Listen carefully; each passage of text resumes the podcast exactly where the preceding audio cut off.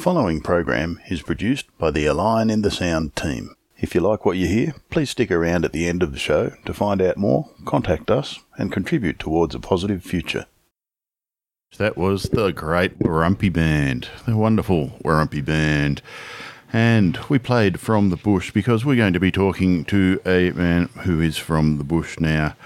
Um, this week, we welcome back Ghillar Michael Anderson, last surviving member of the Aboriginal Tent Embassy's founding four people. Uh, Ghillar is an Aboriginal rights activist and leader of the Euahlayi tribe in northwestern New South Wales and Queensland. He was a leader in the Australian Black Power movement and was appointed by his peers as the first Aboriginal ambassador to White Australia after he and three comrades established what was later called the Aboriginal Tent Embassy on the front lawns of Parliament House in 1972. He's now coordinator of the interim National Unity Government of the Sovereign Union. He's taught Euahlayi he was taught Euahlayi customs and traditions through his people's sacred ceremonies and is a senior lawman. In 1979, he was appointed to the Office of the Public Prosecutions in Criminal Law as an instructing officer in the state of New South Wales. He has lectured in Aboriginal Studies and Aboriginal Politics at several Australian universities, writing and teaching units in Aboriginal Studies, and has also played professional rugby league. He lives on and runs a sheep and cattle property on his ancestral, ancestral lands on both sides of the New South Wales and Queensland border in the lower Balonne River system. And Ghillar, you can correct anything now that I got wrong there. no, no, no, no. You, you, did fine. Thank you. no worries. Yeah. So, uh, how are you today? I'm very well, mate. Um, yeah, sparking on all cylinders. Um, um, yeah, had a recent oil change a few years ago, so um, I think I'm ready for another another 50 years. perfect, perfect. So yes, that's right. The the tent embassy, the Aboriginal embassy, has just had its uh, 50th anniversary in the last couple of days. Um, I was uh, there for one March, um, but there was much else that went on. Can you give us a rundown of, of the, the activities? Well, yeah, there was. Um, yeah, it, it was all fine. You know, a lot of people, um, or some, not a lot. Some people were concerned that, um, you know, one group went one way, and um, those who travelled with me in the march up to uh, the new Parliament House um, um, stuck with me as they um, wanted to sort of make that point. And I, you know, basically walking up to uh, new Parliament House is to just remind them of the fact that you know, we have an issue that's continuing. And um, and by the symbolism with turning off down the bottom there, um, at the expressed wishes of uh, the ACT authorities and, and police, um, certainly, you know, I saw it as freezing our fight in time. And um, that was that didn't go down too well with me. That's why I instructed our people that we are going to the new Parliament House to remind them um, that this is an ongoing issue, and uh, 90 and you know 1972 did not end the struggle, and uh, 50 years on, the struggle is still here, and uh, so we're we're making this work, and uh, that's why I took them up to top that hill. A lot of it is you know symbolism, um, as it was when we set up the embassy in the first place. Um, but uh, right now, it's more than symbolism. Um, we're seeking solutions, and as I've been saying to people, you don't ask white people, the oppressive, to uh, help us with our solution. No, we have to find those solutions and we have to take it on board and take the responsibilities for locating those solutions and making them work. Yeah, yes. What were some of the other um, activities that went on for the for this anniversary? Well, um, we went down and um, and of course uh, there was a lot of dancing, there was singing. Um, um the, the, we went down and we joined up. I went down, um, back down, and uh, to the young ones where they were, and and we had a panel um, down there when I arrived down, and uh, we got up and I invited and I wanted them to stand with me, um, the children of Billy Craigie, the children of Bertie Williams, and I reported to everybody that um, um, in 2021 um, I'd, I'd gone up to in October uh, to Townsville, and I met with uh, Tony Coorey's eldest son, and explained what was being planned. And uh, it was wonderful to meet up with Tony's um, elder son. And uh, unfortunately, because of the COVID situation, he, he, was not able to come down to be present with us. But nonetheless, the fact that I went up and had talks with him up in um, Townsville um, helped me sort of um, offer my appreciation for his father's support at that time. Yeah, nice one. So there was a conference uh, just yesterday, wasn't there? Can you tell us about yes, there was. Yeah, we uh, we had a conference um, at uh, Albert Hall, and it was about um, where do we go from here, basically. And um, the central theme was where do we go from here, um, with a sub um, clause which basically said, well, um, you know, if we're arguing that sovereignty never ceded, the question then is, we are many nations many nations uh, with very vast uh, linguistics, uh, and our, and we are not an you know we're not an homogenous nation of people. We are in fact many nations who are very different from each other, and even within those nations, uh, you know, I always emphasise this point to my children and to people I teach. Within those nations, we have to respect the fact that there are clan groups within those nations and so those, those clan groups have responsibility for their own country within their own nation. And, um, and they, they meet when they have ceremony, they meet on other occasions as well as, a, as one group, one linguistical group.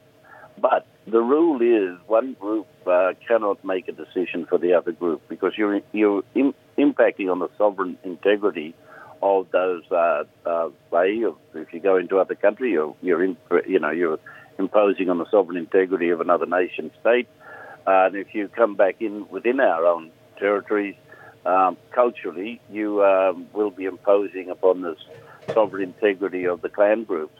And so we, you know, unfortunately for many in this country, because, you know, the impact of colonization has sort of torn a lot of that apart, the very fabric of that society, um, many of our young people today um, um, are asking me, okay, you, you know, you know those rules, and um, um, and I've talked with other elders around the country because I've been through ceremony with other people throughout the country, so I, I'm part of that whole unit connecting our song lines across this country, and they all have similar um, similar rules. And so we have to begin to respect those. And um, now we have to start healing from within. We have to heal our own nations. We have to um, create that identity again and, and identify how that identity is and understand the rules that govern their, their systems and their societies. They, they are not too dissimilar from each other, and that's what makes, uh, makes this work. Um, and so um, yesterday we talked about the legals around this, and um, I identified all of the recognition uh, uh, that has been given to Aboriginal people by the British since occupation. And uh, we even have legal decisions in courts that it identifies and and and, and affirms in court decisions um, that Aborigines are the sovereigns of the soil. I also showed them yesterday that uh, the Federal Parliamentary Committee on Constitution and Legal Affairs, um, how in their in their report 200 years um, later, the uh, treaty compact of Makarrata, um, the report to the Parliament by that Senate Standing Committee on Constitutional and Legal Affairs in 83 said to the Parliament that, you know, if we do a, a fair, much a more honest appreciation of the situation of Aborigines at the time of uh, settlement, um, or we call it invasion, um, then the sovereignty inhered in the Aboriginal people at that time. And so I'm saying to the people, well, then we should ask the government and everybody else, not, you know, the government here, you can't talk to them, they're idiots. Um, but um, they, they wouldn't understand. Of course, they're going to protect their own interests by saying, oh, well, you know, we, did, we don't have to worry about that. But, you know, the question has to go back to England, and that is, when did uh, sovereignty exchange hands? when did we give up our sovereignty to the British and to the settlers? Um, I've, I've been subpoenaing documents around this country uh, we've got enough court cases now to show quite clearly that none of that ever happened. And so, you know, sovereignty um, is a persistent um, thing within our within this nation, and um, you know, and that's represented by the fact that they fly three flags. That is the um, the Australian flag, the federal flag. They fly the Aboriginal flag, and they fly the Torres Strait Islander flag. Now, people need to take notice of the fact that that's a representation of recognition of the sovereignty of coexisting sovereigns uh, within this nation. And so, if there two, if there are coexisting sovereigns within this nation, well, then there's two laws in this, or three laws in this country, and um, yeah, and we need to start talking honestly about that.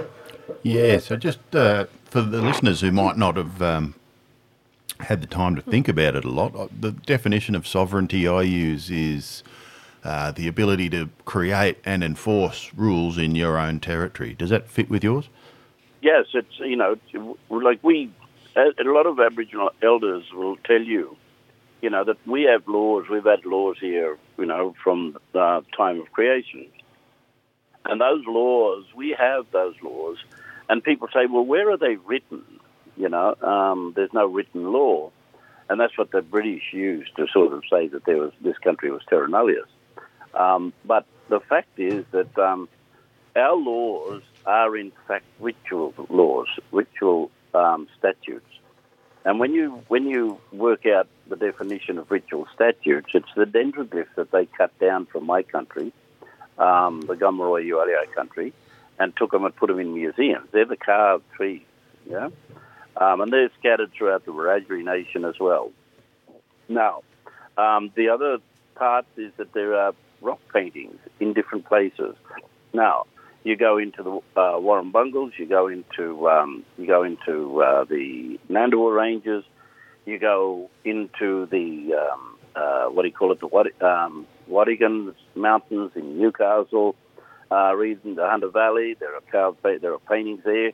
There are etchings around Bondi. There are etchings around um, uh, rock carvings. Sorry, around um, La Perouse, around uh, Bondi, around Coogee, uh, Turramurra.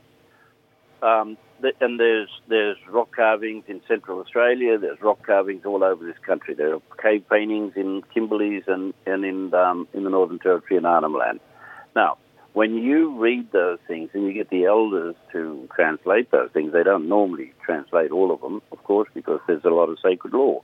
But you see, that's our writing. That's like the hieroglyphs of Egypt. That's telling the story, except that ours is different from the hieroglyphs. You know, the and um, um, in Egypt. Ours is telling the story of creation. And those are our ritual statutes that tell us all the stories that govern our society. And we have ceremony and song. And there's no better way to pass on knowledge than through song and music and dance. Uh, because you see, when you learn that, you don't change it. You sing it as it is, as it's taught to you. And that's the best way of transferring uh, messages and story and laws onto people by song.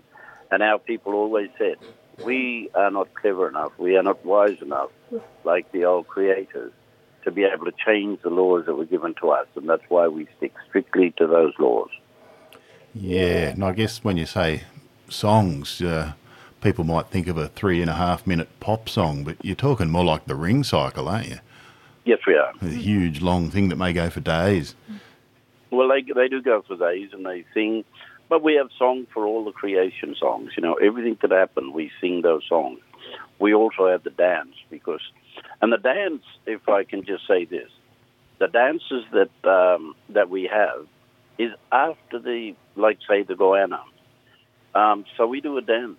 Uh, we sing that Goanna song, but we also sing, um, and we and we perform when he came out of the ground and we show how he walked, how he how he how he walked across country. And so the dance is a replica is a is a reminder and a demonstration of how that goanna started walking on country when he was when he was created and when he was born from the land, and when he rose out of the land, how he walked the land. And so that's what that demonstration is when we dance. So we sing that song of his creation, of him coming out of the land, and we sing that song, and then the men and the women, uh, and some women, not all, but they will dance how that how that fellow moved across country then. And so, so we're telling the story of the of the of these things that have happened in this country and the and their origin. And so the songs, and then we have not only the songs, but we have the carvings, we have the paintings, we have the demonstra- the the depictions in our in our in the dendroglyphs of all of these things, and they tell the story. And these um, these so these this artwork that's right around this country that is being destroyed actually by mining companies now is being deliberately permitted by the government because they realise now we did not destroy their art there, and this art is in fact our ritual statutes of which establishes our title to this country. Hmm. Yeah, interesting. So, title to the country. I mean, you've been neck deep in in whitefella law since the seventies, really. Um, not necessarily practicing, but you've been in the thick of it. And um, what's the relation of the Queen to Australia? We think we're very independent here, but uh, can you have a riff on that?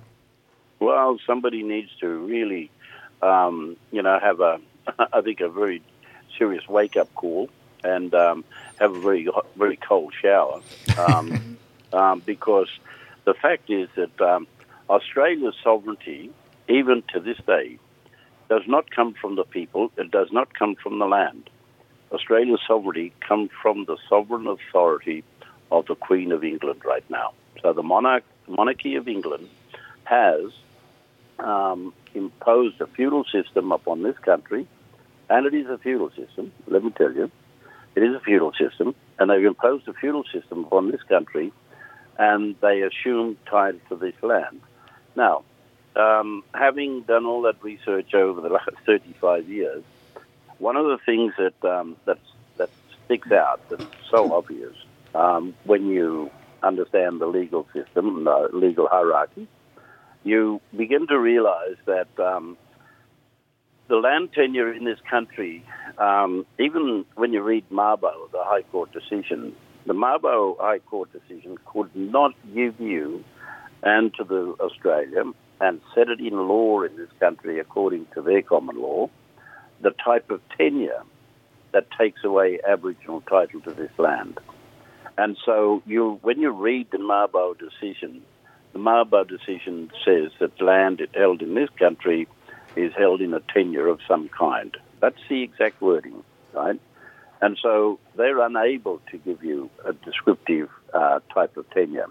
Now, when I examined uh, England and examined the legal system in, in relation to land, um, I found out, uh, realized that um, the Crown of England never ever came here and took possession at all by conquest, right, or other. And so, and, and the Crown never travelled around talking to all the tribes and the rulers and chiefs and asked them for permission to occupy their land or to use their land. Now, um, that never happened. And when you look at the uh, in America and Canada, and you do some comparisons, and New Zealand, by the way, um, you'll find that the people's resistance um, forced them to uh, to come and uh, and talk. Now, here in Australia, um, as King William IV said in, in 1825 uh, in his address to Parliament, we have sent, sent the dregs of our society among them, and we've, we've we armed them with the two worst kinds of um, of destructive elements that one could ever offer, and that is brandy and gunpowder. And so, and then when you look at the 1837 reports on the inquiry into the killing of Aborigines in, this, in the British settlements, um, you will find that they said there, uh, the first um, first uh, uh, Attorney General to Australia, a bloke by the name of Saxe Bannister, he reported that the governors should have a charter of uh, that they should follow in relation to how they deal with Aborigines, and there should be these rules identified for every every governor as to the rules of engagement in relation to working with Aboriginal people, because uh, Saxe was concerned because he used a quote, and he and he, he, he quoted, uh, or he is quoted as saying um, that you know when the Aborigines evinced themselves to defend themselves uh, against the intrusion of people upon their country, uh, they were driven back into the bush um, like like uh, kangaroos and dogs. And so it showed the disrespect that the colonists had for Australia and these free settlers. And so all they did was just, you know, just come onto the land. If people objected, they shot them. In other places, um, uh, domesticating resistance um, book uh, that talks about the north coast of New South Wales. Mate, there's a there's a very gr- there's a great chronological um, expose uh, in that book of how they poisoned water holes, and um, and Aboriginal people just died at these at these uh, water holes um, after they drank the water. And so, uh, you know, like when when we talk about the reality and talking about the historical um, truth of this country, yeah, it's a, it's a pretty nasty, gruesome one. Um, but then on the other hand, um, when you look at the instructions that were given from England um, how to deal with Aboriginal people, um, the governors and the colonialists just totally ignored them. And unfortunately, we're here, and, unfo- and every time they look at a black blackfella now, they realise their failures. And now they got no bloody idea how to deal with it. yeah, yeah. So you mentioned that uh, coming and negotiating treaties is one form of, of, getting sovereignty, and I suppose war must be another one. Are there any others? Um, cession. Uh, it's where people um, will acquiesce and sign over rights in relation to that and say, well, okay, we will cede our rights and for you to govern us, but here are the conditions, yeah? And so like, it's like a bit of a peace settlement.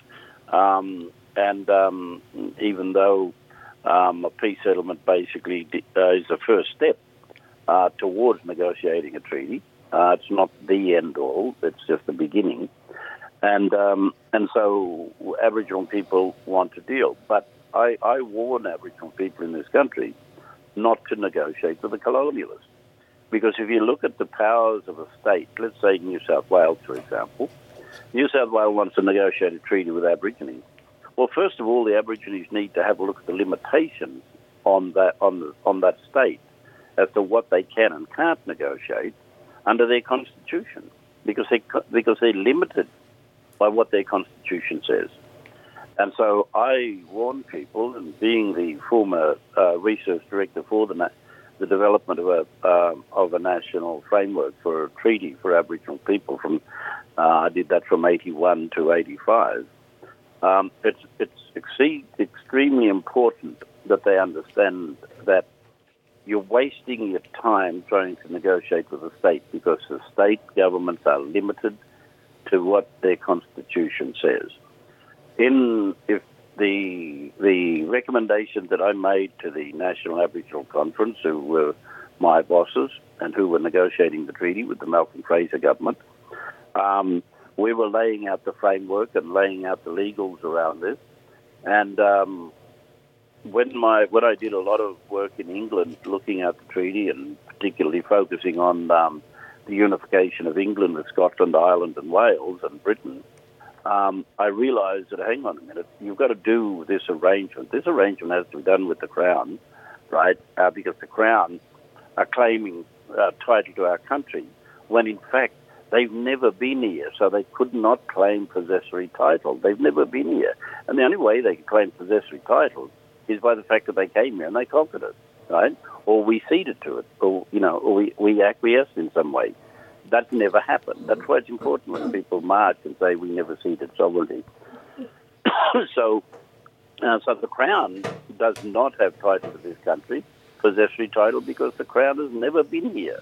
Um, and um, and you know we've just had these you know ignorant um, ignorant um, colonialists who um, you know King William said were the dregs of their society in England. Um, so you know so we were dealing with the dregs of England, um, and we continue to do so. Just look at Scott Morrison, yeah. Um, he's a classic example. Now, the, the the the position basically then is as I said to the National Aboriginal Conference um, uh, subcommittee, who were um, guiding this um, process in developing a national framework for a treaty, I said to them, "You have to go to England. We have to go to England, and we have to talk to the monarch, and we have to put our proposals to the monarch, because you see, Australia does not have its own sovereignty. Australia, the Australian people, there is no sovereignty in this country that belongs to Australia. Have a deep look and a closer look at the fact that we operate under the sovereignty of the British monarch who's laid claim to this country.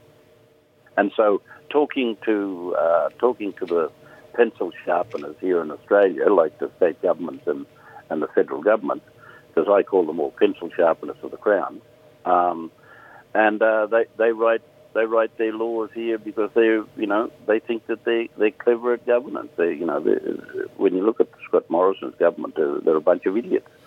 Um, and every and I think every Australian knows that. Um, so so we need we need proper direction, and the and the, and the proper direction basically is, um, uh, and I'm trying to tell my mob all over this country, you're wasting your time talking to these pencil sharpeners. The people that count is in England, and we need to get to talk to the Privy Council um, and direct to the Queen. We need to commence those discussions with the Crown um, in England and uh, of course, we'll end up being, or the Queen is then guided by the Privy Councillors, the Privy Councillors, um, and of course, um, a, a, very good uh, method to do that is to go through the Parliament of England and put our submissions to the par- to the Parliament, and then the, the Parliament, the Prime Minister, then is obligated to talk about his business uh, affairs every morning of what went on in England at the time, and so he has to brief the Crown because they're operating under the Crown as well and um, and they will raise those issues. And I think um, it'd be a very good idea for us to squat in front of Buckingham Palace until someone talks to us. Mm-hmm. Yeah, yeah, set up another embassy over there. No, absolutely. so, what, what's the role of the Governor General and the, and the state governors? Well, they're the proxies for the Crown, yeah, and um, and and you know, like a lot of Australians don't realise that the people they elect in this country to govern, whether it be, be state or federal or territory, the fact is that the um, the governors, um, the the executive council of the state that are elected, that to to legitimise their meetings, that executive council, to legitimise their meetings, they must have the governor or the governor general chairing that meeting every time they meet. Otherwise, that meeting is illegal. Yeah, and not many people understand that. And so the the uh, the governor and the governor general they validate those meetings by their very presence, because without the crown's representatives, the monarch's representatives at those meetings, the the issues are not legal, and so the internal operations of the politics. You may, you know, people may elect a government in this country, or whether it's state or, or Commonwealth.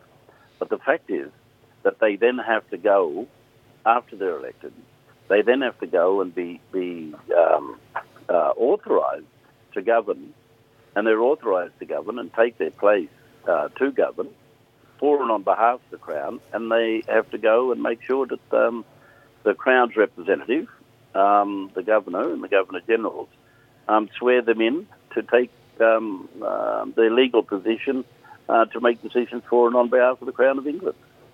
Yeah, and I guess while while the citizens don't have the power to revoke a, a, a prime minister or a, parliamentarian, the the Queen and their representatives do, don't they? There's a couple of examples of that, isn't there? Oh yes, that's right. There's been two prime ministers sacked in this country. One of the last of whom was Gough Whitlam. Um, now they they suggested that um, yeah we need to make a break from that. And then everybody sort of talks about, oh, you know, Bob Hawke and Gareth Evans and Gareth Evans and uh, Michael Lavarch, you know, travelled over to England um, to negotiate the Australia Act. Now, the Australia Act doesn't do much at all, other than say that we no longer have uh, recourse to lodge appeals against High Court decisions in Australia and then taken to England to the Privy Council, um, who had the power to override our High Court decisions here. And I think the last one was uh, that went overseas was um, the Koowarta case when Joh Bjelke-Petersen wouldn't transfer land to Aboriginal people in the Gulf, um, in um, up in the Gulf of um, Carpentaria uh, in Queensland. Um, that was the last case I think that went to the Privy Council. I stand corrected on that. but in relation to Aborigines, I think that was the last one. And so um, Bob Hawke and his um, and his cronies decided that we're going over there to sort of make a break. The other thing that they did with the Australia Act was, if you look at the uh, the, the Australia Act, um, merely um, took away the power of the of the uh, Parliament of England to make laws for Australia as well. And if they're made for Australia from England and signed and into law by the Queen herself, well, then those laws would override everything here in Australia, any laws that are, that, that's been made in, in, in Australia. Um, and then the other thing that uh, they did was that they said that um, England, or that any laws that Australia makes in terms of state parliament or a Commonwealth parliament, uh, and they may be repugnant to the laws of England, um, then those laws um, are permitted to stand, and England would not interfere with that and change those laws or uh, and override those laws that may be repugnant to their laws in England. Um, you know, they're, they're the they're the that's the that's basically the guts of, of, of saying, well, that's giving you independence to make your laws, and we won't come over there and just crush you if we we think you're doing the wrong thing. Yeah. Um, so that's uh, so. Now they, they say that you know that gave Australia its independence and sovereignty. Rubbish. Um, be more like an autonomy situation, really, isn't it? That's all. That's all it was. It was just just reinforcing autonomy uh, of the of the governments to be able to make laws, even if they're repugnant to the laws of England, and and also um, it also then gave uh, the courts as well um, the right to bypass English precedent law and establish our own precedents in this country. But then when you when you've got a, when you're operating in a colonial system uh, here in Australia uh, the trouble is, you've got judges in this country, like the Mabo uh, judges in the High Court, who um, clearly wrested the law under themselves uh, when they said that they did not have to conform to international law when they decided whether Aboriginal land rights and Aboriginal title uh, was remaining in Australia, because they said we cannot. I think I think the quote goes something. I'm, I'm paraphrasing here.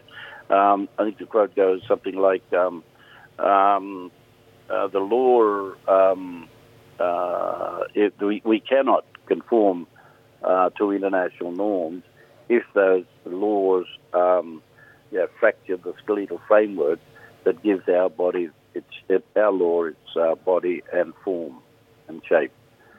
And so they can't. Uh, they said that they could not um, allow um, or could not reinforce contemporary international laws um, in relation to Aboriginal rights uh, if they were to fracture the skeletal framework that gave Australia its body and law.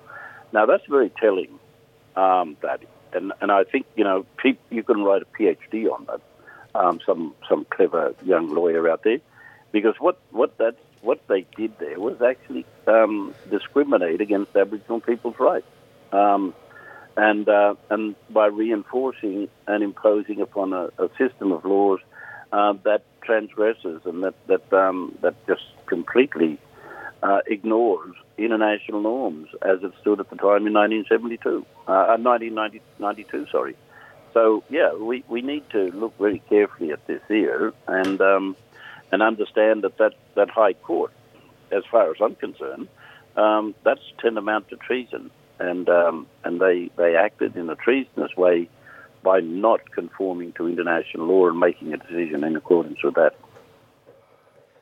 Yeah, interesting. So we've, we've got a reasonable idea of the, the white fella side of things now. So let's go back to, to the idea of sovereignty as the ability to make and enforce laws in your own territory and the clan. Can you, I guess, start with uh, what sort of scale is is sovereignty on in the old system in this country, and how, how does it move upwards?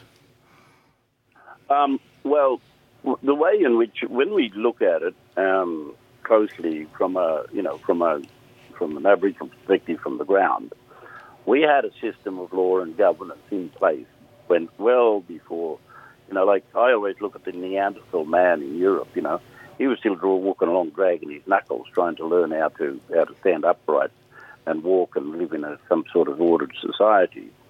Um, and while he was doing that, we were walking around the upright and had an ordered, ordered society, very well organised. Um, and so, you know, they, they, they're late bloomers, the Europeans. Um, and so I, I'm, I'm saying to people that, um, that that society that we have, our laws come from the celestial laws. They are celestial laws. And when you look at celestial laws, um, they equate to the canon law um, that operates within the within the Christian Christian world. And um, so, if you look at canon law, uh, then the what what governs the canon law is ecclesiastical law. They have their own systems. They have their own legal systems that run and govern uh, that, that, um, that those laws, those ecclesiastical laws. And of course, they have an internal operation of governance uh, in relation to the churches and how they operate them. And also, they have their own um, yeah, councils uh, that uh, preside over people breaking those laws, etc. So they have a, they have a, a complete independent system. Now, our system of laws is governed by the same. We have uh, celestial laws. You go around and talk to all the people, they will tell you, all the elders, and through the ceremonies, you learn that everything that we have, everything that we do, comes from comes from celestial law. Now, we have a system of ecclesiastical laws in this country where the elders who, who understand those laws and govern those laws. And so, you, if you look at, um, um, I suppose, the the Anglican Church and how they operate, they have bishops, they have all sorts of people, card, and then in the church, uh, the Catholic Church, they have cardinals, um, and these people, and then you've got the head man, the Pope, and whoever he is in the Anglican Church and other churches. They have a hierarchical structure that governs those systems. Now, I'm telling you this here simply because the um, there's a division between um, the church and state, and so the parliament and the court do not have necessarily have the power to make laws over churches and the rulings that are there within that administration where they govern themselves. Um, so there is a division between state and church. Now, with Aboriginal people, we have our whole society is governed by the celestial law. And so we have uh, uh, the only division we have here is that the men and women they make rules, they govern the rules, they govern their society, they govern a social structure. Uh, that social structure is to keep harmony within the within the group, um, and we have a marriage system based on the promising system, similar to that of um, the Islam, um, and of course Australia interfered with that because they're saying, you know, you can't marry people too young. That's all coming from the uh, the uh, churches and the and the code of conduct of uh, of Western society, saying. And what what people have got to realise, is, you know, even the Crown back in England and, and other places in Germany, like they were marrying off their kids when they were 14, 15 year old. Um, and even, you know, even you, you look at the modern um, period in the 16th, 15th, uh, sorry, 16th, 17th, 18th, 19th century, you know, a lot of a lot of the English mob were were um, were promising marriage to their own cousins, yeah, uh, in England and France and Germany, and and these are the people we look up to, or that society looks up to, and say, you know, they're our leaders. They're our, they're the people who govern us. They're the people who we have to worship, you know, in, in civil society.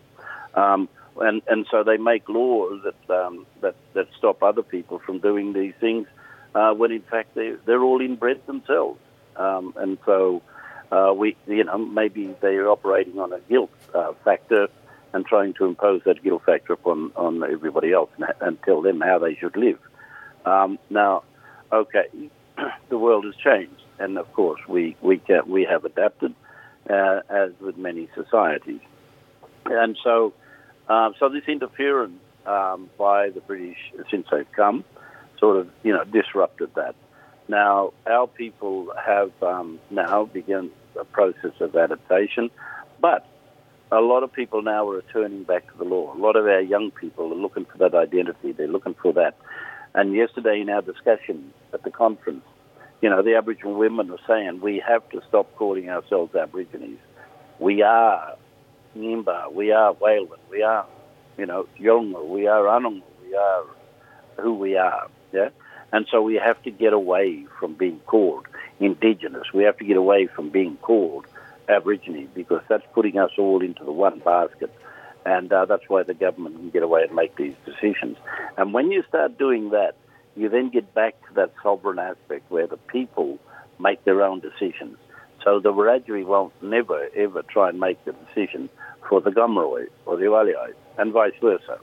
And, and we would not expect that the Arnhem Land people would try and force um, their system of governance upon the people of the South or even in Central Australia. The Anangu don't do it, right? So, so what we have is we have a very confused government in this country, and that government basically is saying um, that you know this is um, you know you you blackfellas have to all be one. Um, now that doesn't work. Look at what they are they're trying to do this voice. No, you can't do that. And so, getting back to the sovereign aspects of our nation, we have to respect the individualism of each of those nations, and I think it's vital that we do that. And uh, and we and so Australia has to now do a complete new template on how to deal with Aboriginal people and sovereignty. Um, we are sovereign nations. We have a court case in 1847 that says uh, that's never been overturned by any precedent in this country, nor by any order of council from England, to say, where they said that we are the sovereigns of the soil. Now that's legally recognised in the in the Supreme Court of New South Wales in 1847. And so, because we are the sovereigns, uh, sovereigns of the soil, in that same court decision, they said that we, the British, we are the intruders. Yeah. Now, people may not think that that's important, but I, I think it, it, they do that because they want to ignore it. Yeah, they want they don't want it to be raised as an issue. And of course, even even um, in that very first case called Murrell in 18, um, I think it's 1827 or 1831. I, I'll just check that. But Jack Congo Murrell was taken. He was from the Nepean River. And when they took that man to court for killing and spearing another Aboriginal person in Sydney, um, uh, the the court decided that yes, this man, this Aboriginal man, is subject to English laws, and his his lawyer, and it's actually recorded in as a transcript, part of the transcript of the decision of the judge, that uh, if this man is in fact subject to the English laws, then the proposition that was put to the judge, well, surely his people are entitled now to put, lodge a claim against the British for taking his land and be compensated. Now, people in this country, lawyers in this country, try and they, they brush over that. They don't want to go back and visit that. They don't want to analyse that. And they don't want to tell people here in Australia that that decision has never been overturned by a precedent, by, by another court to this day. So um, the sovereign aspect of the nations is that we have a governing system in every nation. It's been there since since the beginning of time. And so I think what we need to do now is to make sure that these people understand very clearly, yeah, that we have a lot of unfinished business in respect to uh, Aboriginal rights in this country, and uh, they are yet to do what they should have done in 1788. And so uh, the sovereign nation, uh, sovereignty of the Aboriginal people persists. Now, here's the other beautiful thing the evolutionary process of human rights uh, after the Second World War has in fact created an imposition upon Australia. And Australia has in fact brought the, a lot of these laws into their domestic legal system around human rights and other, other aspects like the ICCPR, the International Convention on Civil and Political Rights. Uh, now, that's written into the Aboriginal and Torres Strait Island Act 2009. And if you have a look at that, um, where it's written into that act and um, as a uh, where it's um, part of the Indigenous Land and Sea uh, uh, Corporation, those rights that are established allows for us as a people um, to make our own decisions and um, and and and be separated from the Parliament. If you look at the Australian Constitution, the Australian Constitution says, and as as Menzies said in 1965, um, when he was uh, they were debating the um, establishment of the the proposition for a, uh, a referendum in 1967. Robert, Sir Robert Menzies, a constitution and legal man himself, an expert, said um, that um, we better be careful of what we do with this section, uh, uh, subsection, uh, section 51, subsection 26, because if we're going to take away um, and, and, we take away the power of the states to govern Aboriginal people, and we invite ourselves into being able to make laws for Aborigines at the Commonwealth level, then he said the the when we do that, um, he said Aborigines go will fall outside of the law. And what he was saying there is that uh, the Commonwealth, once they make laws, then they have to work out how they're going to make laws for Aborigines. Now, because Aborigines are defined by as a distinct race of people. Now, when we when we examine what Menzies said in that, uh, and it's all recorded in Hansard, when we when we talk about that, we need to look at what does he say when he says we fall outside the law. And so he gave an example, and and and this is where uh, Beazley supported him.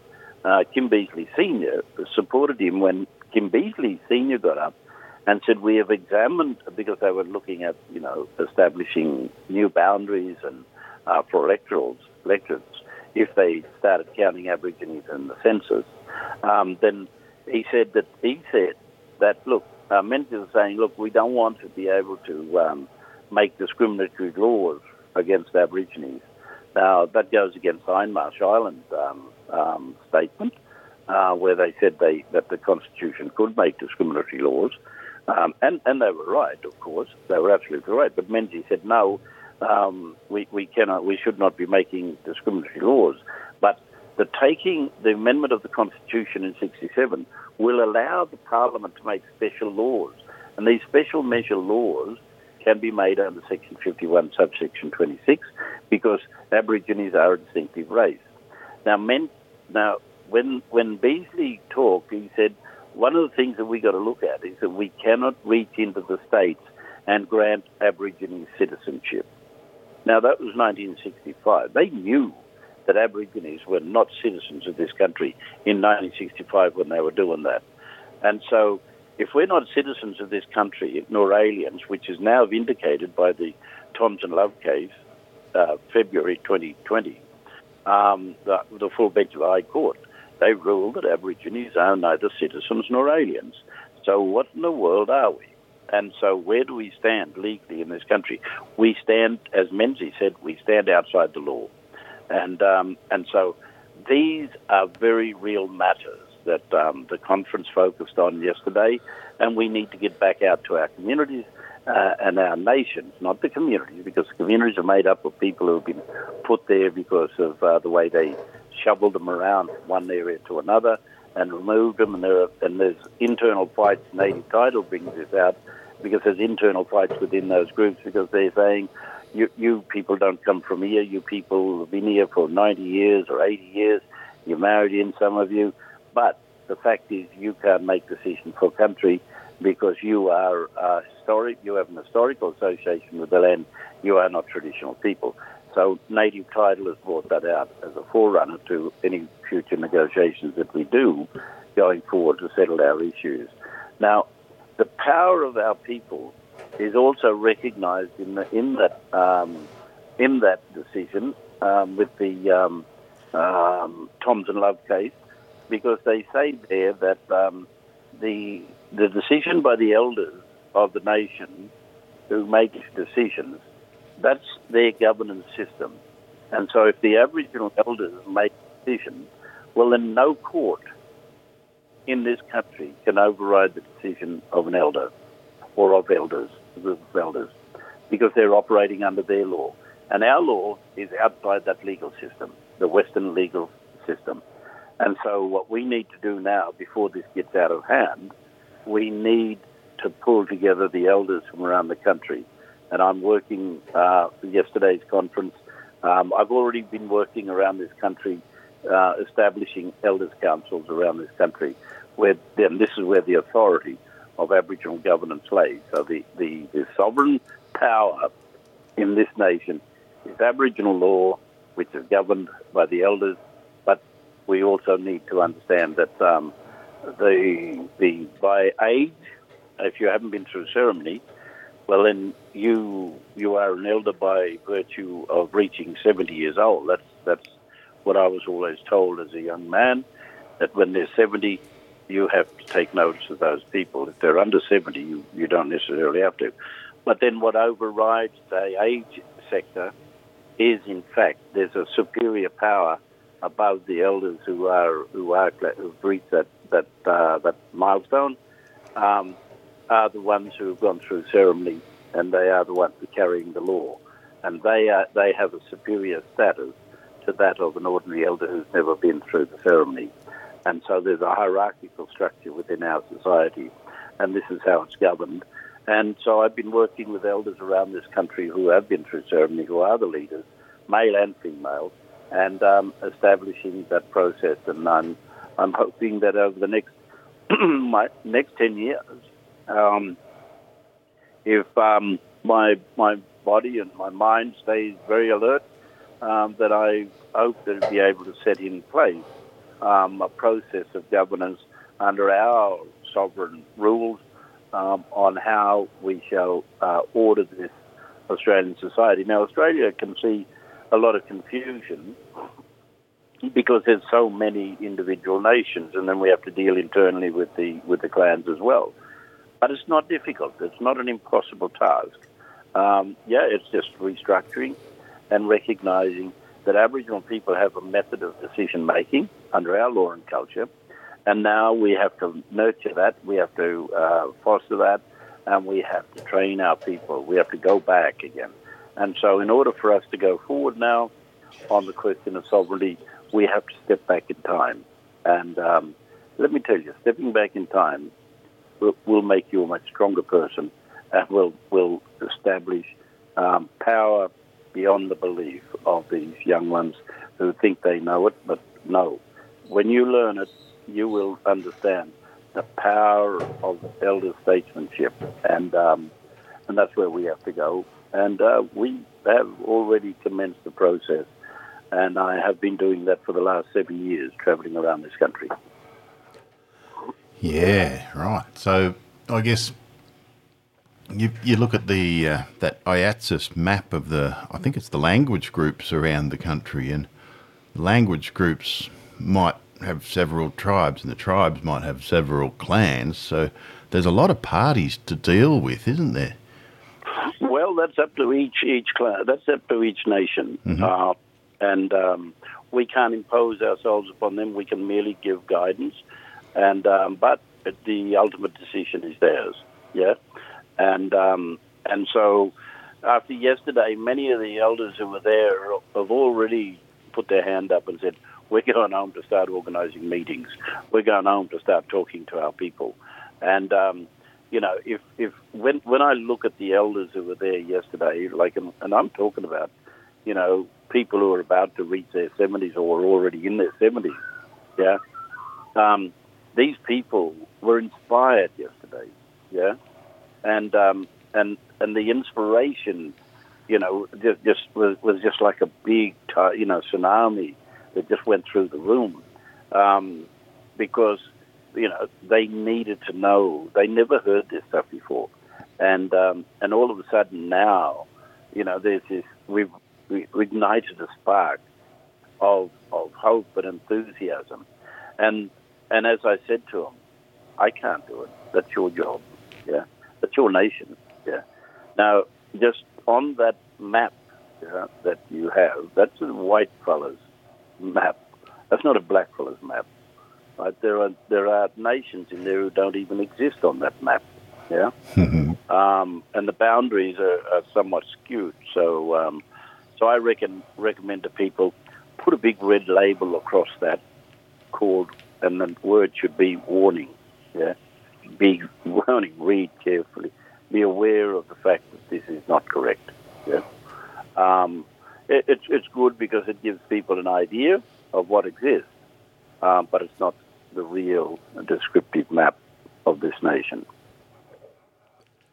Yeah, yep, yep. So, um, yeah, so Euahlayi has, has uh, taken things a step further. Um, sort of doing quite an experiment there. What what have you been up to in your own place? Well, it's more than an experiment. We've actually succeeded. Um, you know, we the experiment that we did recently is allow a native title process to occur in Queensland, in the Queensland jurisdiction. Um, but um, we've told um, the Queensland government, don't expect us to sign any ILUAs because um, we still have un- unfinished business. And so, uh, yeah, we ended up with uh, native title recognition under the under the Commonwealth Act. Um, and we will have a meeting in April um, to talk about uh, where we go with the with the prescribed body corporate. And what's what's important to understand these prescribed body corporates? They're only a they're, they're like a trustee. Yeah, they're, they're a set of trustees. Unfortunately, a lot of our people think that they make decisions for the people um, once native title is decided. No, no, no, that's not right. They're only only holding the title. They're they're a trustee organisation. They do not override the decisions of the people at the ground, at the ground level. So the nations and the clans groups still have the power to make their own decisions. That PBC is only a, um, a trustee organisation. Uh, they, they do not make the decisions.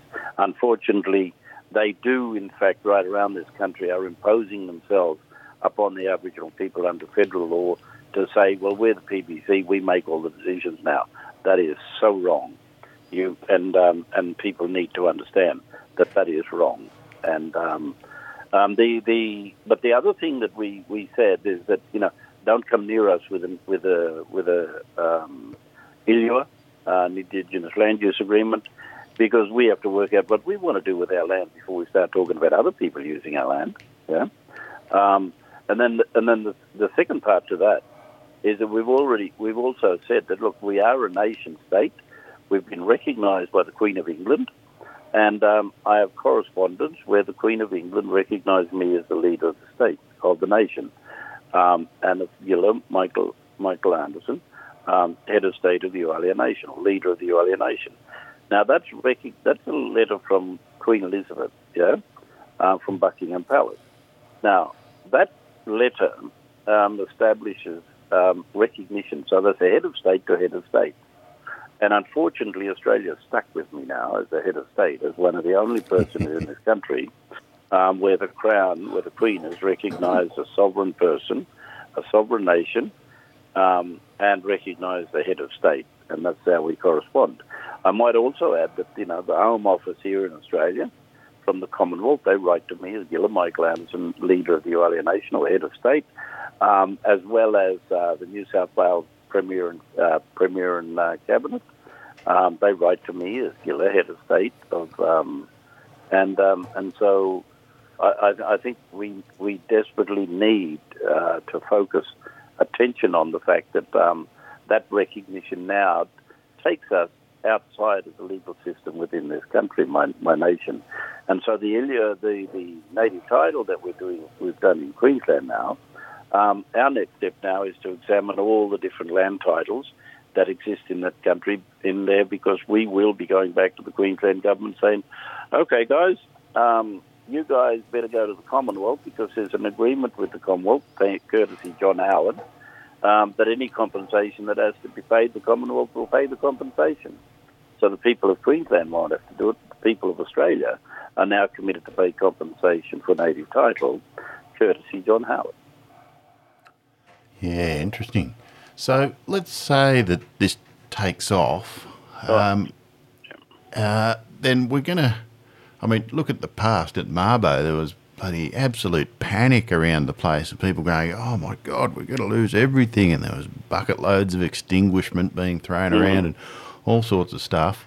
Um, what can people actually expect if, if this was to come around, what what would say the local farmer or the, the guy in the suburbs, what could they expect to happen?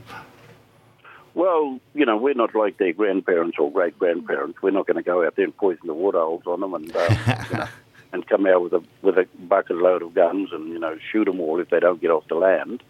Um, nor are we going to come out there and make their old people drunk and you know um, and, and, talk shit to them. Um, no, we're not going to do that. we that's that's uh, yeah, that's how they did it.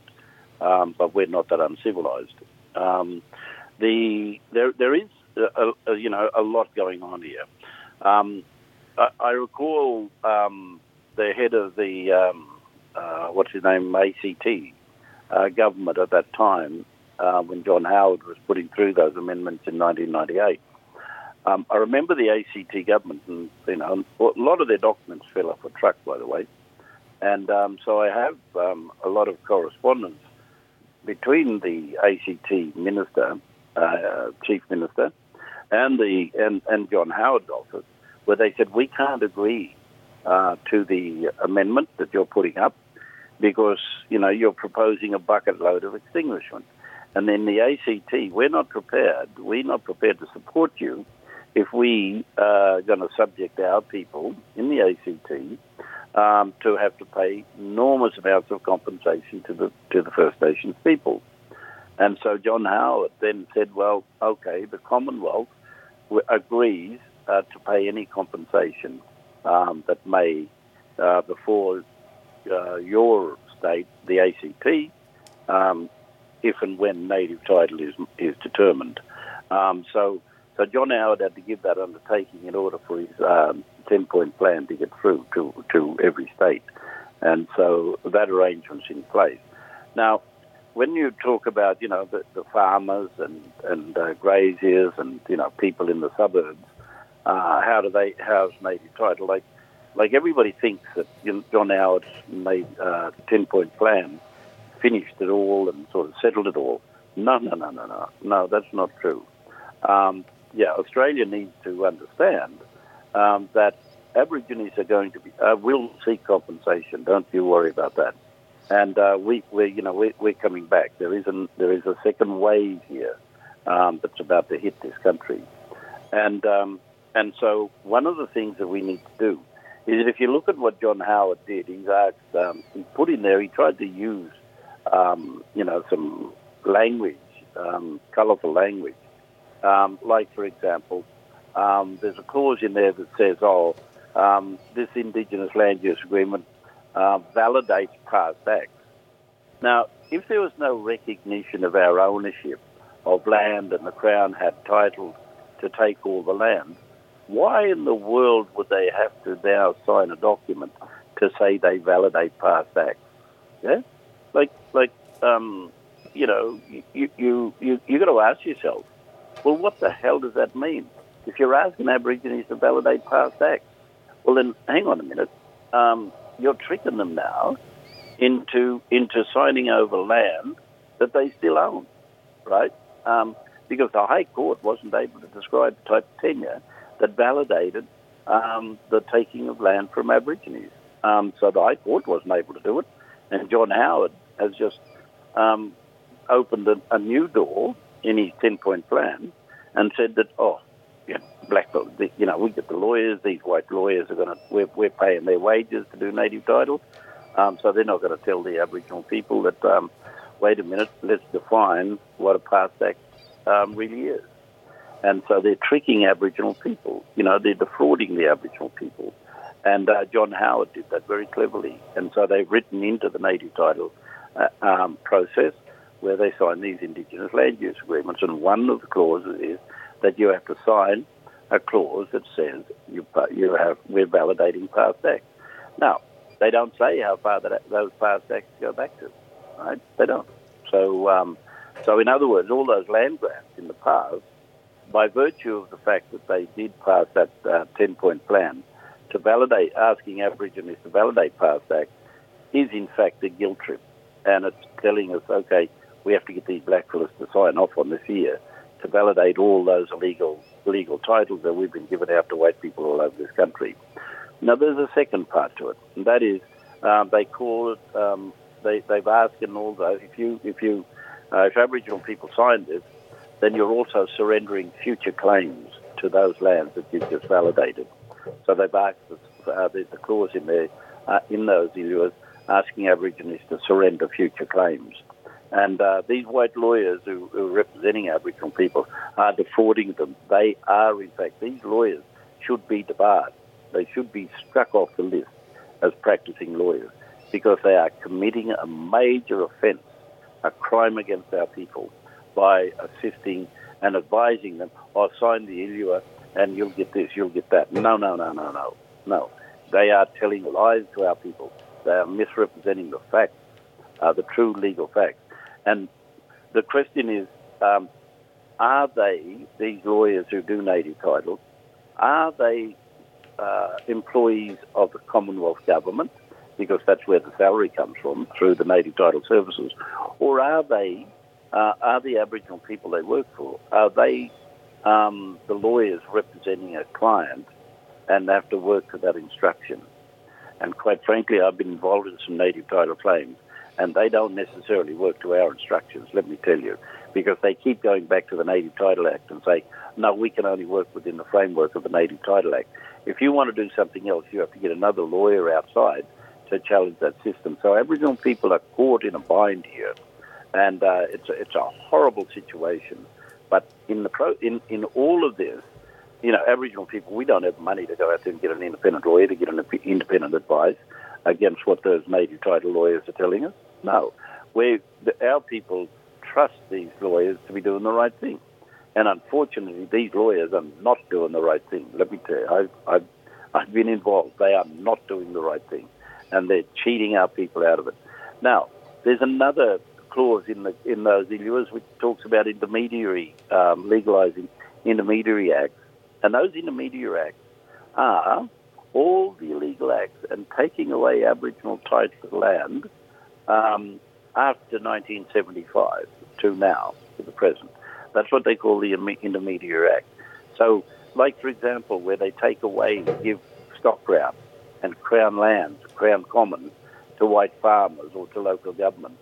And, and a lot of our people don't know about that. They don't know about that.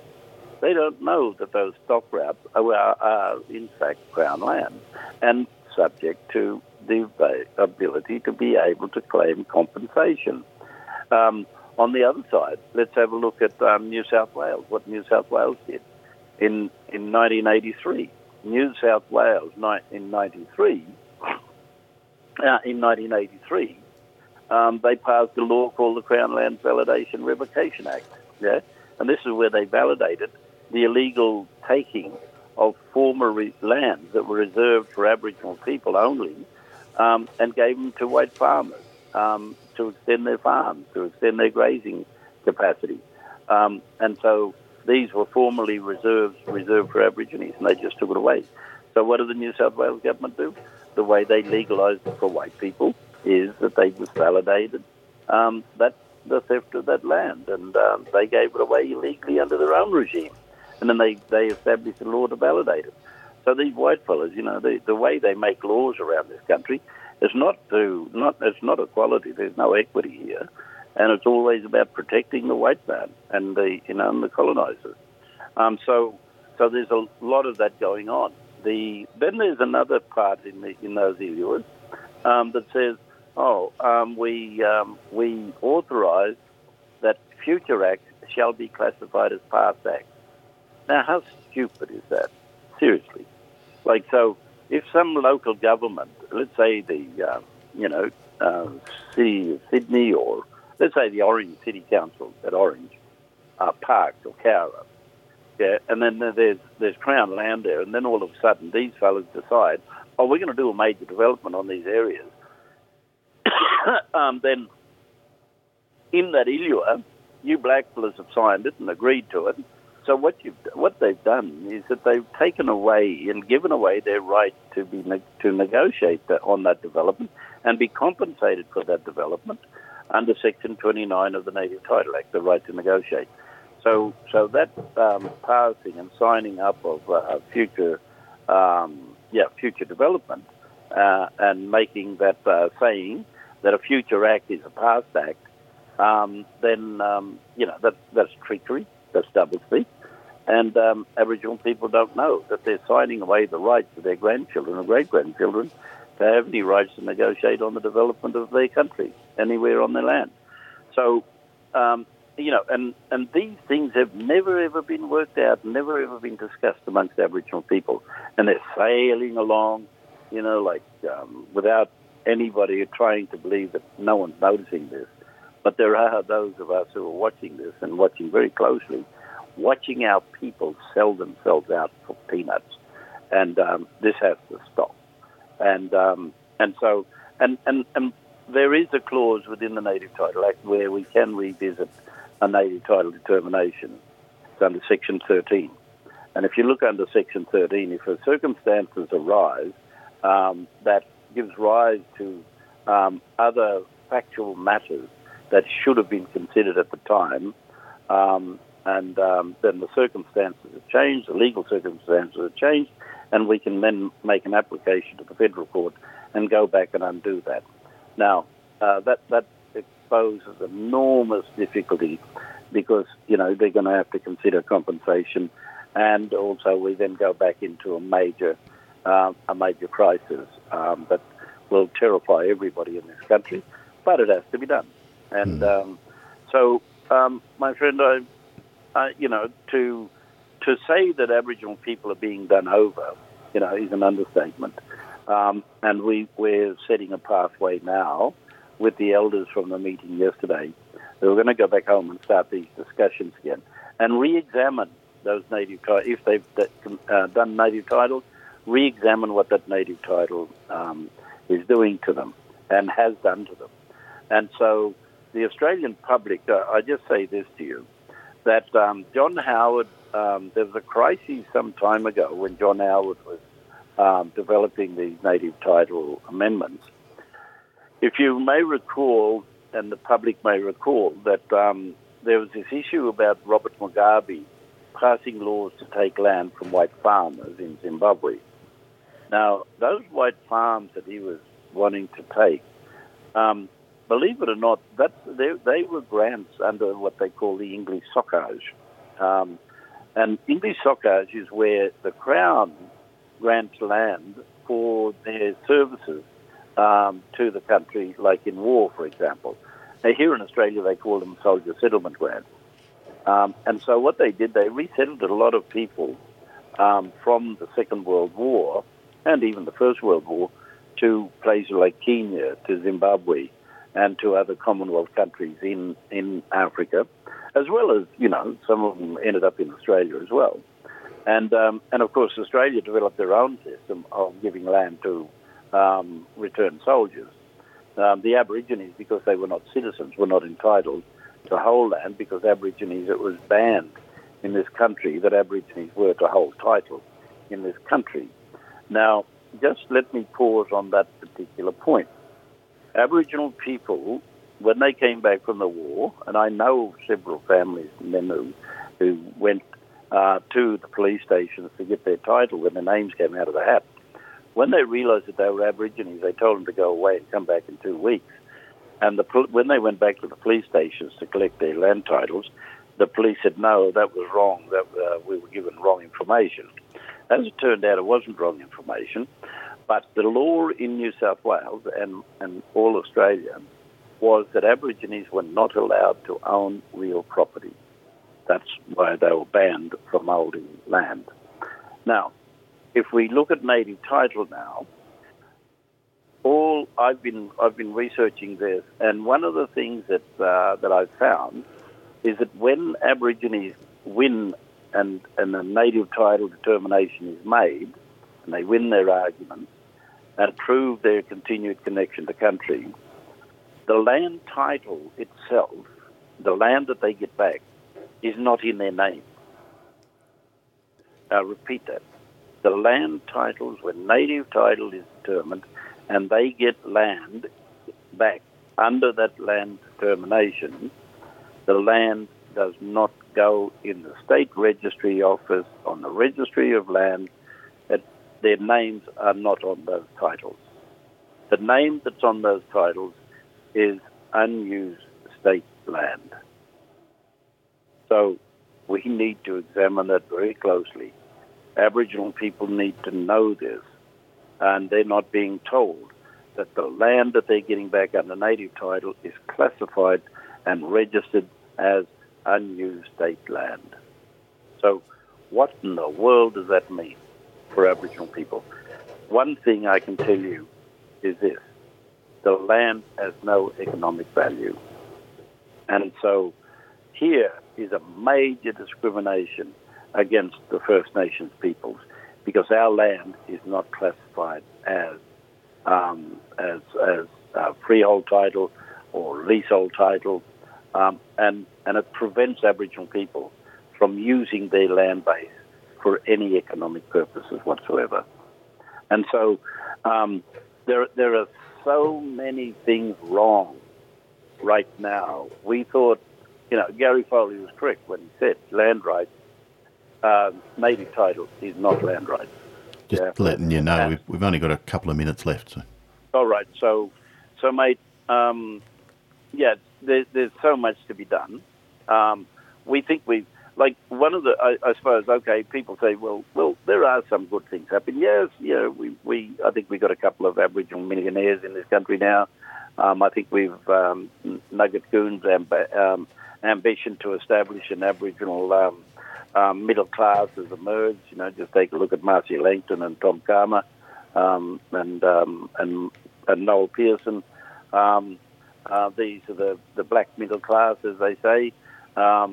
But there there are um, other people who, who fit into that category who are senior public servants and people who have been awarded all their all their uh, honours uh, within the English system. Um, then you have, um, but in the meantime, you know, Aboriginal affairs um, is going wrong. Yeah. We've had great achievements with Aboriginal people who are now who have doctorate degrees from universities. We have Aborigines who are, in fact, medical practitioners, legal experts, um, who don't work for for their own people and do the right thing. Uh, there are a lot of Aboriginal people. I, I shouldn't say generalise. There are some uh, Aboriginal lawyers who are working with our people and saying, "No, wait a minute. The white people are ripping us off," and uh, we we now know that legal system, and we'll get into it with you.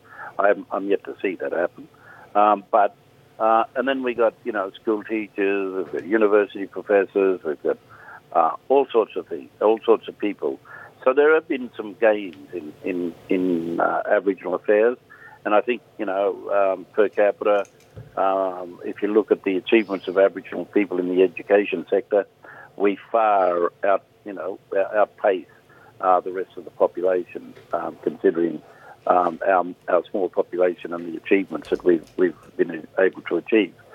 So, mate, you know there, there are there are positives. Um, going forward, but we've got to look at how does uh, Aboriginal law now get on top of English law and sit side by side. And uh, yesterday, one of the things that people were talking about is that we now need to establish a pathway to coexistence where Aboriginal law is part of the law of this nation. It's recognised as such now, and um, let's make it a reality and let's start working on that. I've looked at a lot of the uh, state inquiries into how they can uh, incorporate Aboriginal uh, customary law into the common law, and uh, they get stuck on one point, and that is the rule of evidence, and they can't get past that. Hmm. And um, and so state governments and Commonwealth governments are not passing laws for uh, Aboriginal laws to be recognised within their system. Now we don't need the parliamentary um, parliament to do that simply because of the fact that um, the common law now recognises it. And Mabo establishes that, and a number of other High Court cases establish that. So we don't need we don't need parliamentary uh, rights uh, by way of legislation for that to be recognised. It is recognised. It is part of this country, and Aborigines will start impressing upon Australia and the, in the various regions our law is equal to your common law, and so um, there's a clash, and unless you start talking to us, um, yeah, there will be legal confrontations uh, that may not be too, um, yeah, too too much too appetizing for the uh, for the general public. yes.